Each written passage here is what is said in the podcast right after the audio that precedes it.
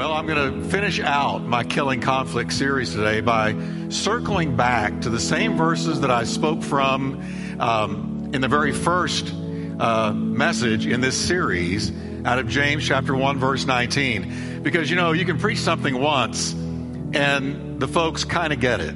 Kind of. But if you preach it twice, you know, repetition is the key to learning. And I want to take the same verses and add some breadth width, height, and depth to them, and talk again about three keys to killing conflict because God hasn't called his people to be in conflict with anything but the devil. And that's what you call the good fight. The good fight is when you're fighting the devil, the forces of darkness. That's a fight we're all called to. We've all been anointed to. We've all been drafted into the Lord's battle. But we're not to be in conflict with each other. Amen. We're not to be in conflict at home. Amen? No, God doesn't want us walking in conflict, but the Bible says God has called us to peace. Everybody say peace. Does anybody in here like peace as much as I do? I love peace. Amen. So let's read what James has to say about killing conflict. James 1:19. Understand this, my dear brothers and sisters, you must all be quick to listen. Let's say this together. Quick to listen slow to speak, and slow to get mad. Why? Because human anger does not produce the righteousness God desires. Amen. So clearly, we're called right here that He's given us a response. How do you respond to conflict? How do you respond to interpersonal conflict? Here's how you do it you do it by being quick to listen, slow to talk. Slower to get mad. Right? Now we do the opposite, don't we? We're quick to get mad, quick to talk, and really slow to listen. But the Bible all the time tells me to do things that don't come natural. Amen. So let's pray. Father, thank you for your blessing today and for your touch on this word. Help us to be a church that, Lord, walks in peace and unity and harmony so that, Lord, we can be effective against the forces of darkness in the good fight. In Jesus' name, amen. Turn to your neighbor and say, Peace. Peace. Amen. I want to welcome all of our uh, listeners and viewers on online streaming. It's good to have all of you with us. And uh, by the way, we need to pray for our tech guy they're having tech trouble up there because our main tech guy is homesick. So we need to, we need to pray for him too. Now, we live in a world that is filled with conflict. Amen? I mean, we live in a world filled with conflict. David the psalmist wondered in the second psalm. He said, Why do the nations rage? In, in other words, why is the world immersed in endless conflict? We've watched the terrible sight of what's gone down in Afghanistan in the last days, and Christians being martyred, um, women being beaten, children being beaten, killed, terrible conflict. And if you just extrapolate that out to the whole world, the whole world is in conflict. We're in terrible conflict in America itself. Our nation is rocking with conflict.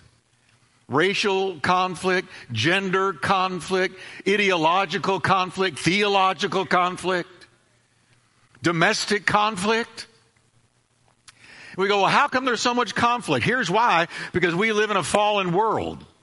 That's why. That's why there's so much conflict. You know, people say, if there's a God, why is there so much uh, pain and suffering and all that? Because we live in a fallen world. It's a fallen world. And, and there is a devil.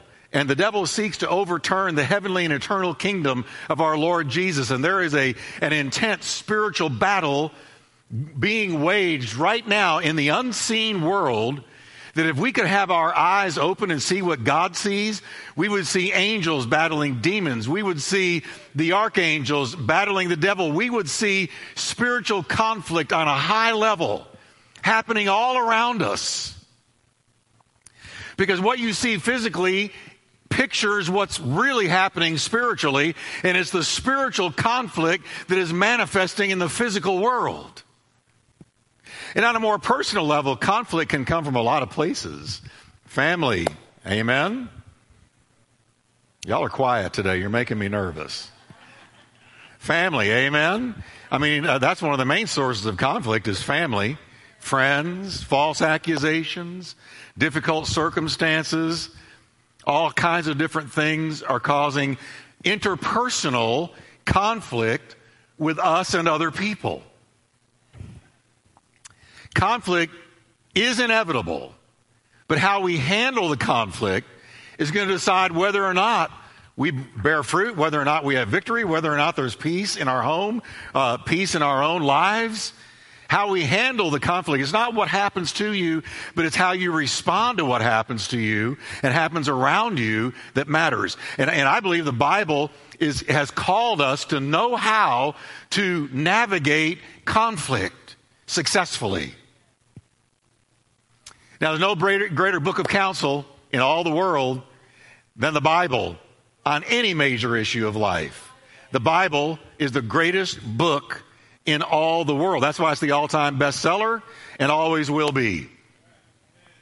Now, in the text we read, James gives us three rules to resolving conflict, or, or I could put it this way how to fight fair. How to fight fair. How to be fair in disagreements, how to be fair in arguments, how to be fair in conflict, whether it's at home, at work, with friends, wherever it is, how do you fight fair? Because you're going to fight, you're going to have conflict, but how do you do it fair? How do you do it biblically? Now, the Bible gave us three things. Let me deal with them one at a time. First, he says, you got to be swift to hear. So I want everybody to say with me, tune in. You got to be swift to hear. The minute a conflict begins, the Bible counsels all believers says, when it starts, the first thing you do is you listen. You, you tune in. We need to tune in to the person with whom we're in conflict. Whether it's your spouse, your children, your friend, a coworker, a neighbor, we need to tune in. We need to listen. Instead of thinking we understand what their issue is, we need to listen. J- James says, be quick to listen. Be quick. In other words, do it quick. Quickly listen. When conflict arises, don't wait around, twiddle your thumbs, uh, go for a long walk, uh, or lash out. He said, first thing, be very quick. Be program yourself to listen. Now, now, why is it so important that we listen? Why does God say, I want you to tune in in the middle of a conflict? When a conflict begins, tune in, tune in. Because when you listen, it's going to encourage, encourage the other person to talk. Now, you may not want that, but that's a part of resolving the conflict biblically. You got to let the other person talk. When your spouse or whomever you're in conflict with talks and you're listening, then you're going to understand them. All right? Uh, because you can't understand until they express themselves. So the natural reaction is to react. But the Bible says respond with listening. We react in the flesh, but we respond in the spirit. And when you come to true understanding, then you're on the path to killing conflict. So the first thing is we've got to learn to be listeners instead of reactors when conflict arises. Because it's going to arise. It's not if, it's when. And how and in what context. But there's going to be conflict. So learn to listen. Now, now, the reason so many people don't listen, I'm going to be real honest today. I hope you came ready to grab your toes. I've already grabbed mine because I had to study this. All right? But here's the deal. The reason many people don't, don't listen, we're too full of ego, we're too full of pride, and, and, and, and there's, there's things that uh, make us defensive. So our ego and our pride, and we get defensive, and we don't want to listen because our defensiveness immediately goes up to defend ourselves before we've listened. And so we don't listen. Or we may be afraid we're going to hear something we don't want to hear if we listen. All right? We may be in a position of learning some things about ourselves we don't want to learn. Because the first thing that happens when we get defensive is we have an attitude, I'm right, they're wrong. So I'm going to defend myself. Or we can even assume, I already know what you're going to say, so I don't need to listen because I know where you're going with this. I know where you're going with this, so I don't have to listen. I don't need to listen because I, I know you and I know where you're going to go. And, and we could be dead wrong in that belief, so we don't listen. We don't listen. Or even worse, we're preparing what we're going to say based on the little bit we have listened to. So we're already preparing our retort. And in preparing our retort, we're not hearing a thing they're saying. Oh, I'm meddling today. I can tell the wheels are rolling. It's so quiet in God's house. This is not going to be a jump up and shout message, but it's, it's going to change our life, all right? Because we've got to learn how to navigate conflict. Amen. So, so I want to give you four quick tips uh, that I picked up from Adrian Rogers, who spoke on this very same thing. It was so good, I stole it.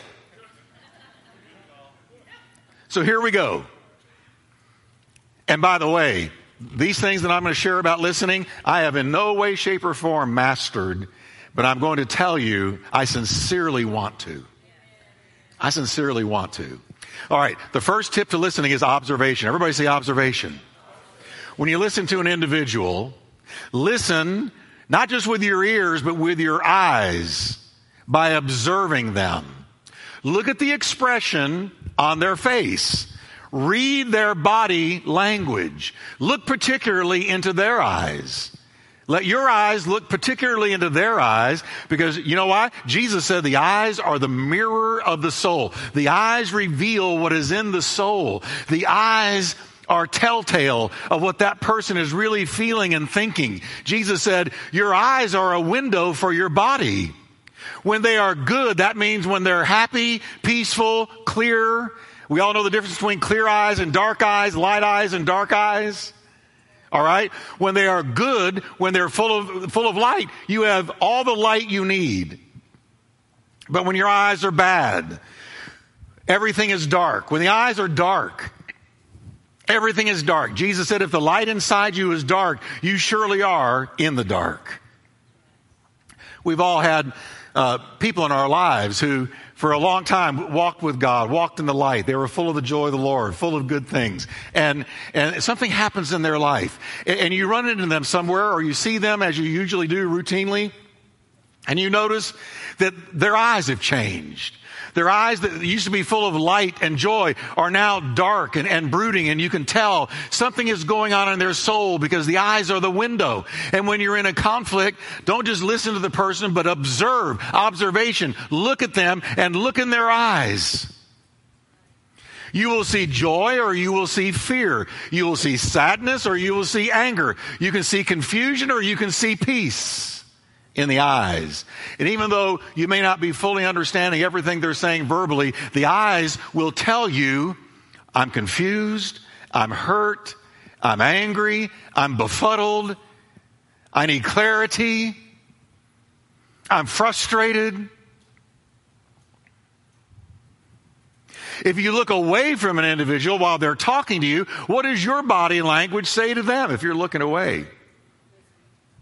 Okay? Your body language says, I'm not paying attention to you. And if I'm not paying attention to you, I don't like what I'm hearing. All right? So, so observation. So lean forward. Nod your head. Look at them. Observe. Take time to get a read on them. Number one key to listening the second word for listening is concentration. First observation, then concentration. Did you know that psychologists tell us that we really hear only about 20% of what somebody says? For teenagers, way lower. Right? Way lower. The percentages go way down. But, but, but adults, all right? We, we hear about 20% of what is said. If you don't believe that's true, I'm going to give you a little experiment to try. Get five people together and tell all of them the same story. Tell them all the same story. Tell them the, the, uh, a story when they're all together. Tell all of them the same thing. And then get them alone and say, now I want you to repeat what I said. Tell me the story I told you. And you're going to be amazed at how much they forgot of the story you told them. And, they, they remember little bits and pieces, leaving the bulk of it untold. And some of what they're going to tell you isn't even the story you told them at all. Now, why is that? Because when we're listening to somebody, it, it is an art form to truly listen. To truly listen. It's very difficult to tune out everything else and concentrate. So observation and concentration. Listen to what they're actually saying. Pay attention. Amen? Third tip for listening is consideration. This means you think about what they're saying. Don't react. Think about what they're saying. Consider it. Ponder it. Run it through your mind. What are they saying? Let me think about what they're saying. Let me try to put myself in their shoes. I, what are they saying? Consideration, observation, concentration, consideration. What are they saying? They may get the words confused a little bit. Uh, they may, in anger or frustration, repeat something, exaggerate something, or say something backward. And that's when we got to not be an attorney and try to catch them and saying something wrong. You're, you're saying something wrong. I gotcha. Uh, an, an argument is not to be a gotcha session. We want to resolve it. We want to resolve conflict.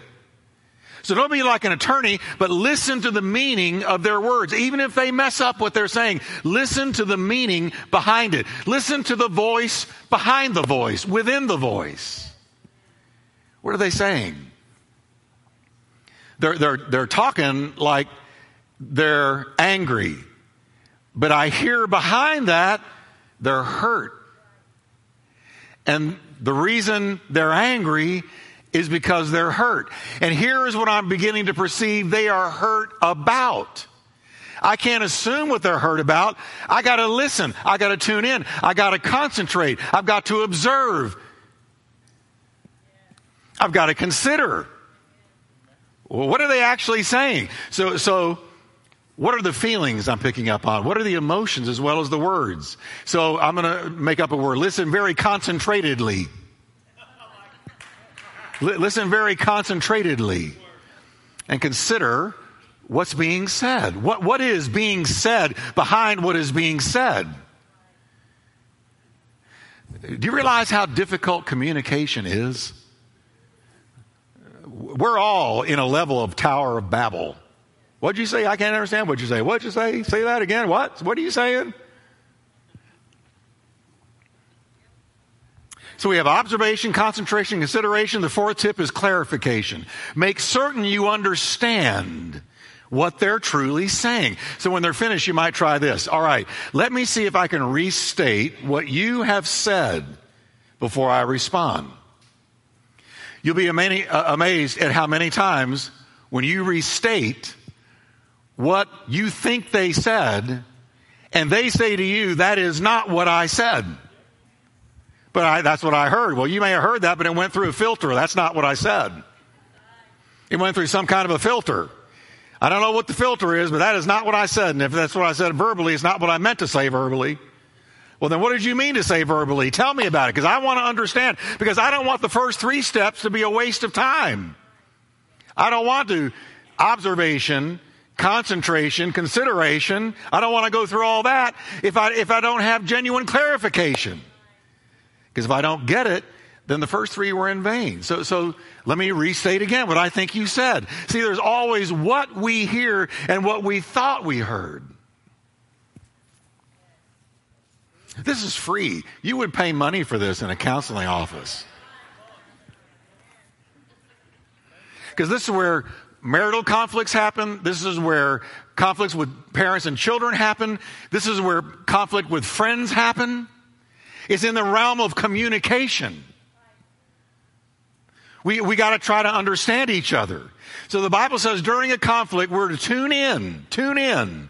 Say it with me by being swift to hear, by, say it, observation, concentration, consideration, and clarification. Now that's the art of listening. Now the second rule for resolving conflict is don't just tune in, but tone down. Tone down. James says, be swift to hear. First thing you do is you listen. And then the second thing, once you've listened, You're free to talk, but you better be careful what you say. Tone down your words. Tune in by listening. Tone down with your words. God gave us two ears and one mouth. What does that tell you? He gave us two ears and one mouth. What does that tell you? It means you use your ears a whole lot more than you use your mouth. All right? The old rabbis used to say, the ears are open and out. They're unguarded, but the tongue is behind those ivory bars. We're expected to listen twice as much as we speak. Why? Because when you and I are talking, we're not learning. We're talking. And when you and I are talking, we're not learning. And when you're not learning, you're not communicating. And when you're not communicating, there's not going to be a resolve. You're going to get the top of the weed off, but the root is still going to be down there. The Bible teaches us to have a very healthy respect for what comes out of our mouth, the power of our words, because death and life are in the power of what you say, the power of the tongue. There's nothing that can do more damage to a marriage, a friendship, a relationship than words. Words, words. Words are those things that when they come out of your mouth, you cannot grab them in midair and bring them back. They're gone forever into the universe and they're gone forever into the heart of the person that heard them. L- listen to some of the warnings of Scripture about words. This is a person who talks too much gets into trouble. You didn't know that was in the Bible, did you? It's in the Bible. And then he says, a wise person learns to be quiet. How many of you want to be wise? You want to be wise? Raise your hand. All right, be quiet. Or, or be careful. Measure your words. Measure your words. Be very careful what you say. Speech is silver, silence is gold. Proverbs 17, 27. The man of few words and settled mind is wise. Therefore, even a fool is thought to be wise when he is silent. It pays him to keep his mouth shut. I read that out of the Living Bible. I, that is not me. I read that. That's in the Bible. It pays him to keep his mouth shut. Because even a fool, if he keeps his mouth shut, everybody goes, whoa, there's a wise man. Somebody wisely said, it's better to keep one's mouth shut and be thought a fool than to open it and remove all doubt.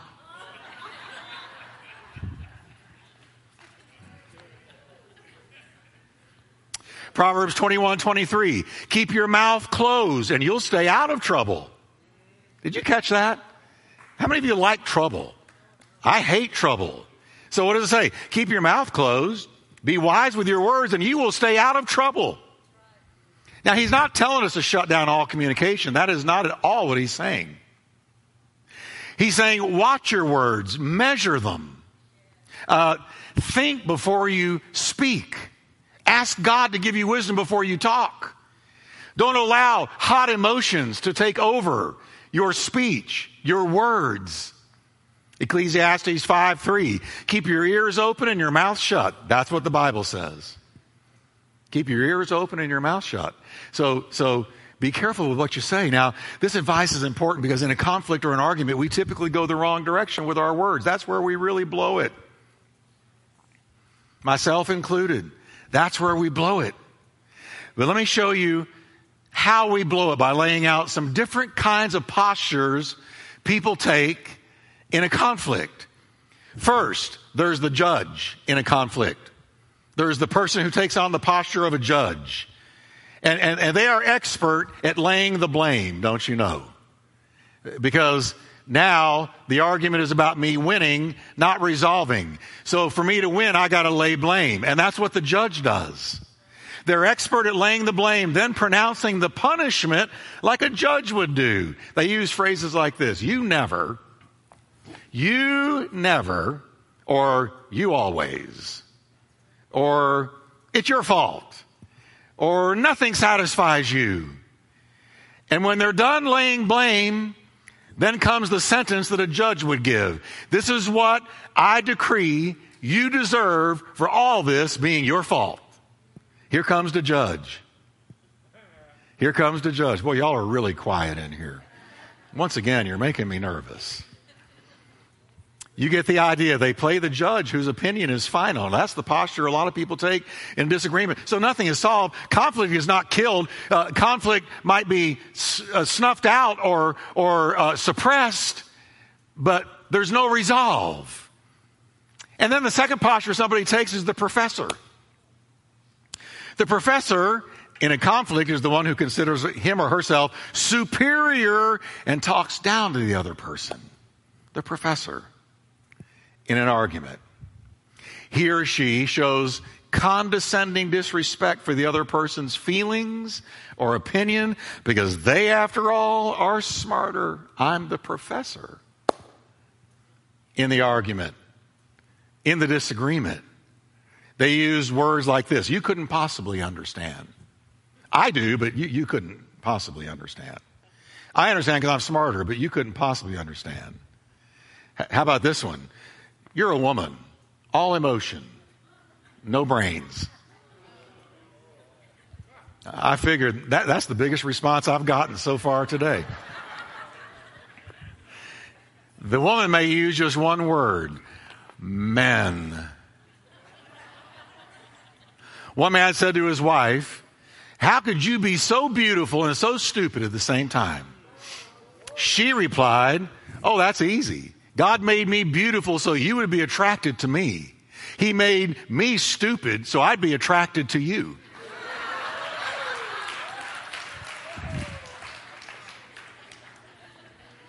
See, I just redeemed myself with all the women in here. Right then, I redeemed myself. The, let's have an altar call right now. I'm kind of, I'm sensing. The Bible says, listen to this. The Bible says in 1 Corinthians 13, there's laws of love.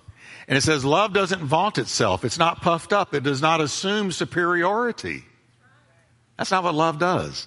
So the professor position is not one of love and will definitely not kill conflict. Now there's another one, the psychologist in a conflict. The psychologist thinks they've got an insight into why the other person is doing what they do. And so they're always psychoanalyzing the other person. And they'll say things like this. In the middle of a, of a heated disagreement, they will say, uh huh. Now let me tell you why you said that. When you were a little boy or you were a little girl, your mama, your daddy did this and that and that. And that's why you are where you are right now. And before you know it, you're being psychoanalyzed. Or they may say, do you know why you think that way? Let me tell you why you think that way. And they assign motives to the other person's heart and mind like a self-made psychologist. How many of you have ever been psychoanalyzed? Come on. Y'all are so quiet. You're not wanting to get in trouble with the person next to you. Is that it? All right. And that's also contrary to the law of love found in 1 Corinthians 13, where the Bible says love is not puffed up, it's not proud, it's not arrogant, it's not rude. Then some people in a conflict become the historian. They have a memory of every argument that's ever taken place, of every bad thing the other person has ever done. They can take you back to 1987 when you were in this or that location and you said this or that and it was on this date and it caused this and I can take you back and I've got a file cabinet that I can pull out at any given time in my mind and I can rehearse everything bad you've ever done because I'm the historian in the argument.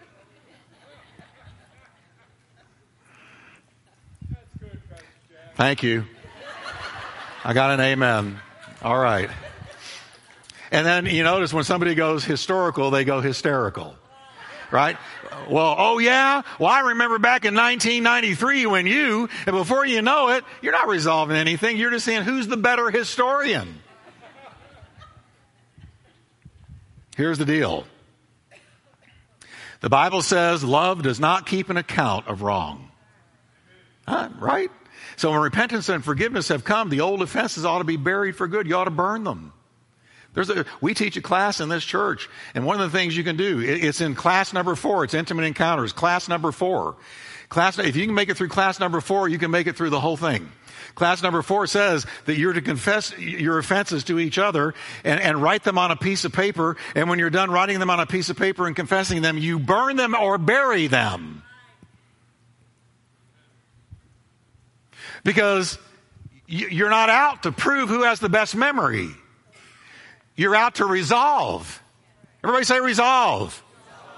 So we have the judge, professor, psychologist, the historian. I got a couple more real quick. There's the critic. The critic is the person who loves to compare you to other people. That's the critic. Why can't you be more like Bill? Why can't you be more like Jill? Why does Mrs. So and so always have a clean house and ours looks like a pigsty? Tell me why. Or you're just like your father, or you're just like your mother. And they criticize and they compare someone to somebody else. And the Bible says love does not behave itself unseemly.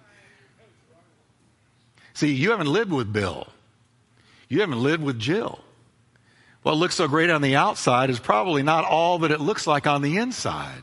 So it's wrong to compare ourselves to other people because other people aren't us. And we're not other people. We're us. Deal with me as me. And I guarantee you, the most unseemly thing you can do is compare yourself to uh, the one you're in a disagreement with to somebody else, holding the other person higher than them. Why aren't you like them? Why aren't you more like them? How are they so much better than you? Don't do that. It'll do nothing to kill conflict. It'll make it way worse. Why throw gasoline on the fire? On one last one, the preacher. There's the preacher in the argument. Christians are terrible about this. There's the preacher in the argument. They hurl Bible verses at the other person regarding how they should be acting. Let me tell you what the Bible says. Now, the Bible is a wonderful sword, but a terrible club. I love Bible clubs, but I don't like Bible clubs. Amen? Uh, the preacher type says during an argument, the Bible teaches you're supposed to forgive me. That's what the Bible says. Or the Bible says you're supposed to respect me. Or I love this one. The Bible says you're supposed to submit to me. And if you take the, the tact of beating the other person over the head with a Bible club, I promise you it won't work. But that's the preacher. That's the preacher. Miss Billy Graham once gave this advice to women. She said, Don't nag your husband. It's your job to love him, it's God's job to make him good. Come on, man, give me a better, better show of support here. All right, all right. So don't play the preacher, the critic, the psychologist, the historian, the judge, or the preacher. That's not what you do, what you do when you're speaking. When you're speaking, you're none of those. They will be unfruitful every time. The Bible teaches we're to tune in, listen, and then tone down what we say and be very wise in what we say. Be affirming, not critical, uh, uh, do your best to say the right thing, the thing that won't stir up the situation. So, everybody say with me tune in, tone down. I got one more quickly, and that's lighten up. Lighten up. Look what he says be quick to listen, slow to speak, slow to get angry. There's nothing that'll do more damage to a relationship than unwanted, unwarranted anger. Because when you're angry, out comes the words that kill right? When you're angry. James even says in James 3 that hell can set a Christian's tongue on fire. Hell can set a Christian's tongue on fire. And that happens when you get angry. Angry. So he says, he says, look, he says, lighten up. Tune in, tone down, and, and, and lighten up. The Bible says, be angry and don't sin and do not let the sun, sun go down on your wrath. Now that tells me right there, there is a, an acceptable kind of anger. Be angry, but don't sin with the anger. So there's some anger that's not sin. It's not sin to experience anger, but anger can become sinful if it takes over and controls. There's righteous anger, there's bad anger, there's a good fight, there's a bad fight. Jesus was angry. I can take you to the Bible where Jesus was furious, was angry. He fashioned a, a, a whip out of a cat of nine tails, walked into the temple and drove them all out with a high, raised, authoritative voice, get out of here. You, you, this was supposed to be a house of prayer and you've turned into a den of thieves and he drove them all out and they all fled at the frightening figure of Jesus. He was angry, but he was angry for the right reason over the right things in the right way. He never sinned in anger. But if you're a person with out of control bad anger, I'm going to say something strong. You should get on your face before Almighty God and confess it, not as a weakness, but as a wickedness. Because that anger will destroy your life. You know how many people are in prison because of an out of control anger? Because anger was their master. They never learned to, to control anger. And they did something horrible under a spirit of anger. And if they could go back, they would undo it, but they can't. No. It's a wickedness. It's a, a, manifestation of the flesh. Don't blame it on the devil. Well, it's a demon spirit that gets on me one, every once in a while. Uh, why don't you just join Flip Wilson? The devil made me do it. He didn't make you do it. The Bible says it's a work of the flesh. It's a work of the flesh. It's a manifestation of your flesh. And so ask God, please deliver me from this anger. Deliver me from this problem before it hurts me or others. Ecclesiastes 7 9 says, Only fools get angry quickly and hold a grudge. If you get angry quickly, you're a fool. Proverbs 16 32, controlling your temper is better than being a hero who captures a city.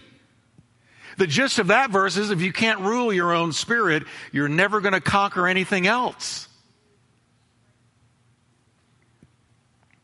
Proverbs 29 22, a person with a quick temper stirs up arguments and commits a lot of sins. Give you a little picture. Uncontrolled anger is like throwing a rock into a wasp nest. Your anger is the rock.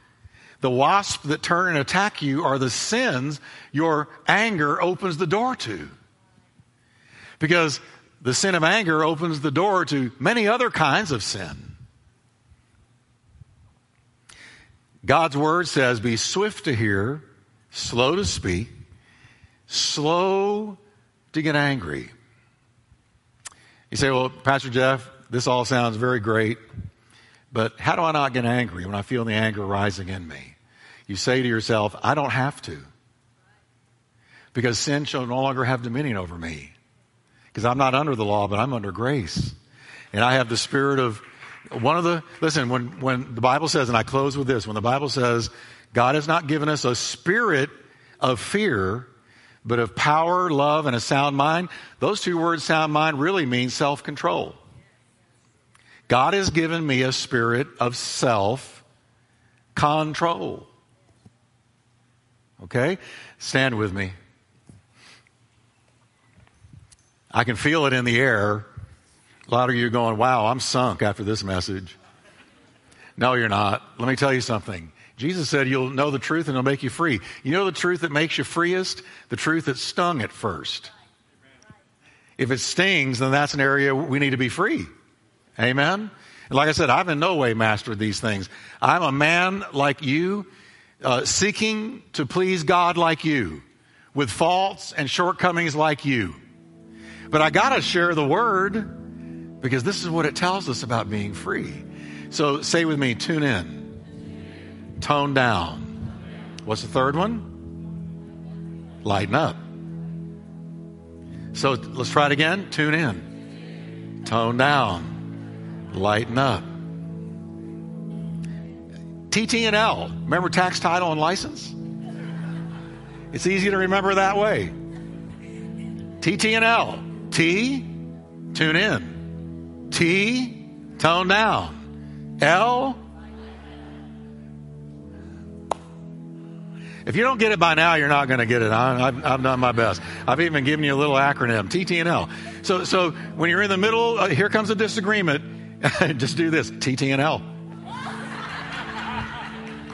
when you when you get ready to have a conflict, TTNL. TTNL. What, what, what, did that mean? I remember he said something. I can remember tax, title, and license. I, uh, okay. So, so what did he say? What did that mean? Oh, that's right. Tune in. Okay, okay, okay. I got it. I'm going to tune in first. T, tone down. Watch what you say. L, lighten up. Don't get mad too easy. That's what I should have called the message. T, T, and L. All right. Let's lift our hands to the Lord. Thank you, Lord, for your blessing. Thank you for helping us to be free. Thank you for helping us to have the wisdom to navigate conflict successfully. Lord, how we need your help. How we need your help. If you need the help of God in this, can you just lift your hands and say, Lord, please help me? Help me. Help me at home. Help me in the workplace. Help me with those people or that person with whom I am in conflict. Help me. Help me to kill conflict before conflict kills me. In the mighty name of Jesus. In the mighty name of Jesus. Thank you, Lord. How many of you needed this today? You need this today? Amen. Amen. Well, it's, it's, it's so good to have you in the nine o'clock service. And what we want to do is I want to ask some prayers to come down. Would you prayers? Uh, just to line up here because people are going to need prayer. And we want to be sure that we lock uh, hands and faith with them and pray with them. Okay, I have two. Boy, y'all just need to. I never tell married people to separate until times like this. Here we go, separate. But I need a couple more prayers. Uh, anybody can pray? Come down. Okay, Angie and Mike, come down. I'm just going to tap you. And just stand right here. All right. Praise God. Um, this Wednesday we'll be on Romans 12. And Paul's going to get real practical about Christian living. Don't miss it this Wednesday, Romans 12. And um, my prayer for you is that God's face will shine upon you. As a matter of fact, let me pray. Father, I thank you for helping us to have peace in the home, peace in our relationships, as much as lies within us, as possible as it is for us to make it. Lord, help us to have peace and walk in peace with other people. May your face shine upon us. Help us, Lord, to glorify you in the interpersonal relationships of our life. And thank you, Lord, for the devil being kicked out and the glory of God flooding in. The devil being kicked out of homes, conflict kicked out of homes, conflict kicked out of marriages, conflict, bad conflicts, destructive conflicts brought to nothing by the power of God, resolved by the power of God.